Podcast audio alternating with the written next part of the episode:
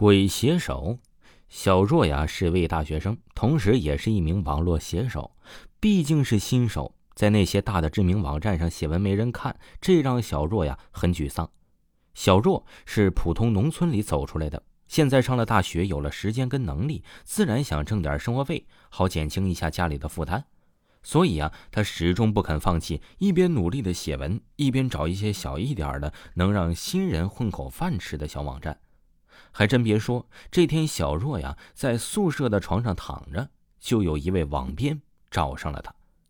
原来呀，小若在网上留言了，希望有一些愿意接受新手的编辑能给他提供机会和指导。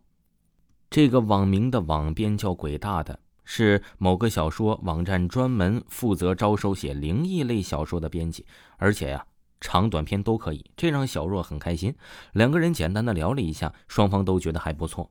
然后啊，鬼大的就给小若发来了投稿的一些相关细节，甚至好心呢还发了几篇样文，让小若先读读。但是啊，这鬼大的有一个要求，那就是小若写的鬼故事里面的人物啊，必须永远是他身边人的名字。对于这一点，这小若开始是非常不理解呀。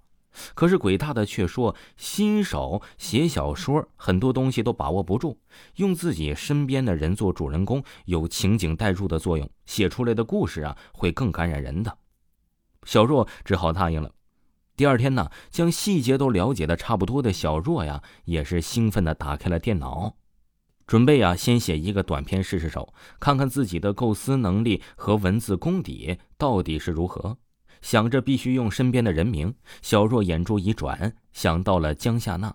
江夏娜呀，是本班的班花，是个标准的大美人眼大鼻子挺，皮肤细嫩白腻。最主要的是，江夏娜和小若喜欢的男生阿华是恋人。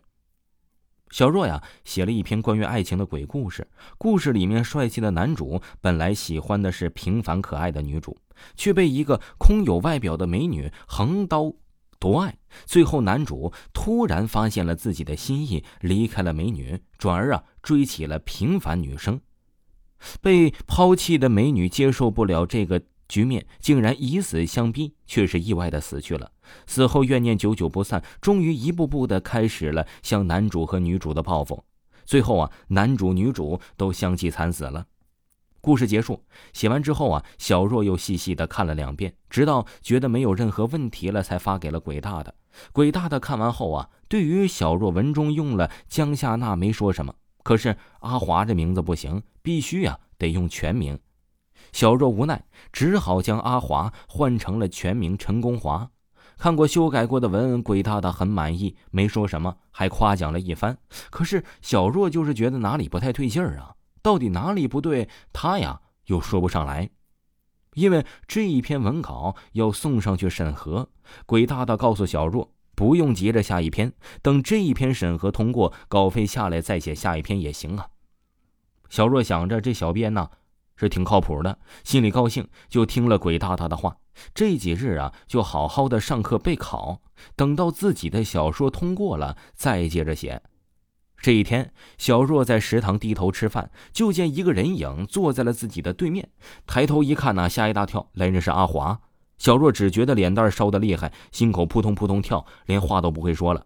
这是小若暗恋了两年的男生，是陈功华。帅气阳光的阿华举止优雅的坐到了小若的对面，笑得很好看。小若，我可以和你一起吃饭吗？顿时手忙脚乱的小若愣神了好久，才点了点头，不敢开口。小若怕自己连一句完整的话都说不出来。这之后的几天呢，阿华总是在有意无意的情况下出现在小若的身边，这让小若呀既满怀期待，又惶恐不安。一面期待着和自己喜欢人之间发生点浪漫的事儿，一边是顾忌着阿华是个有女朋友的人。这天放假，阿华约小若一起去看电影。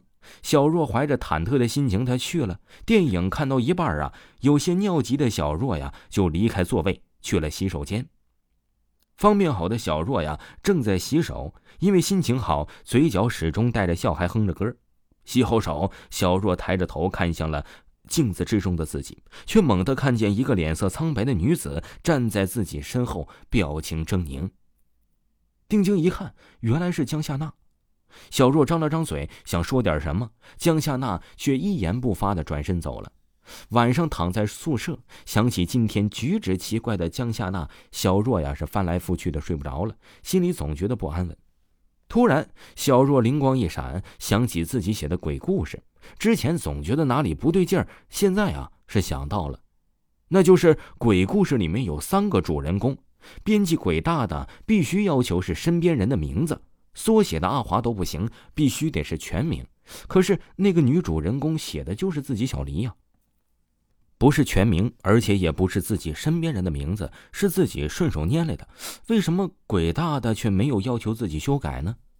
心中有疑惑，小若就顺手和鬼大大聊了。听说明天呢，自己的鬼故事就会在网上发布了。小若心想，等自己的小说面世再去问鬼大的吧。第二天中午啊，正和小华一起用餐的小若纠结了好久，终于忍不住问阿华：“怎么不去陪他的女朋友啊？”没想到阿华呀，笑着说自己前不久和江夏娜分手了，因为啊，他发现自己已经喜欢上了一个叫做小若的女生。小若惊讶地看着阿华，不知道怎么开口。就在这时，外面传来了吵闹声，跑出来看热闹的小若扒开人群，赫然看见江夏娜站在学校的人工湖边上，神情凄惨，冲着人群目光涣散的吼道：“陈功华！”你无缘无故的不要我，我就死给你看，要你一辈子活在绝望里。说完，真的毫不留恋的纵身一跃，然后伴随着进入水声，江夏娜呀就吞没了。